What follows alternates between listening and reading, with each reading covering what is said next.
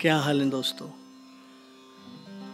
मेरा नाम है नीरज सैनी और एक बार फिर से आ गया हूँ आप लोगों के सामने अपनी पॉडकास्ट का एक नया एपिसोड लेकर। इस बार मैं लाया हूँ विनोद कुमार शुक्ल की एक बहुत ही अद्भुत सी कविता, जिसका नाम है, अपने हिस्से में लोग आकाश देखते हैं।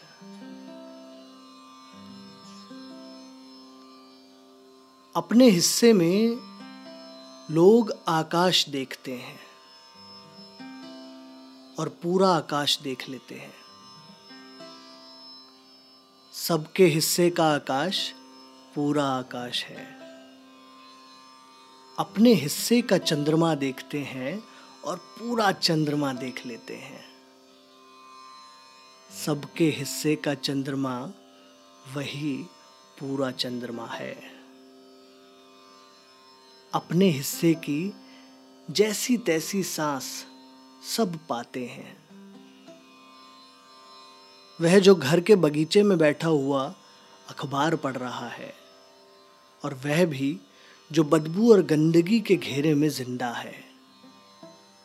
सबके हिस्से की हवा वही हवा नहीं है। अपने हिस्से की भूख के साथ। सब नहीं पाते अपने हिस्से का पूरा भात। भात का मतलब चावल, राइस। बाज़ार में जो दिख रही है, तंदूर में बनती हुई रोटी। सबके हिस्से की बनती हुई रोटी नहीं है। जो सबकी घड़ी में बज रहा है, वह सबके हिस्से का समय नहीं है। इस समय।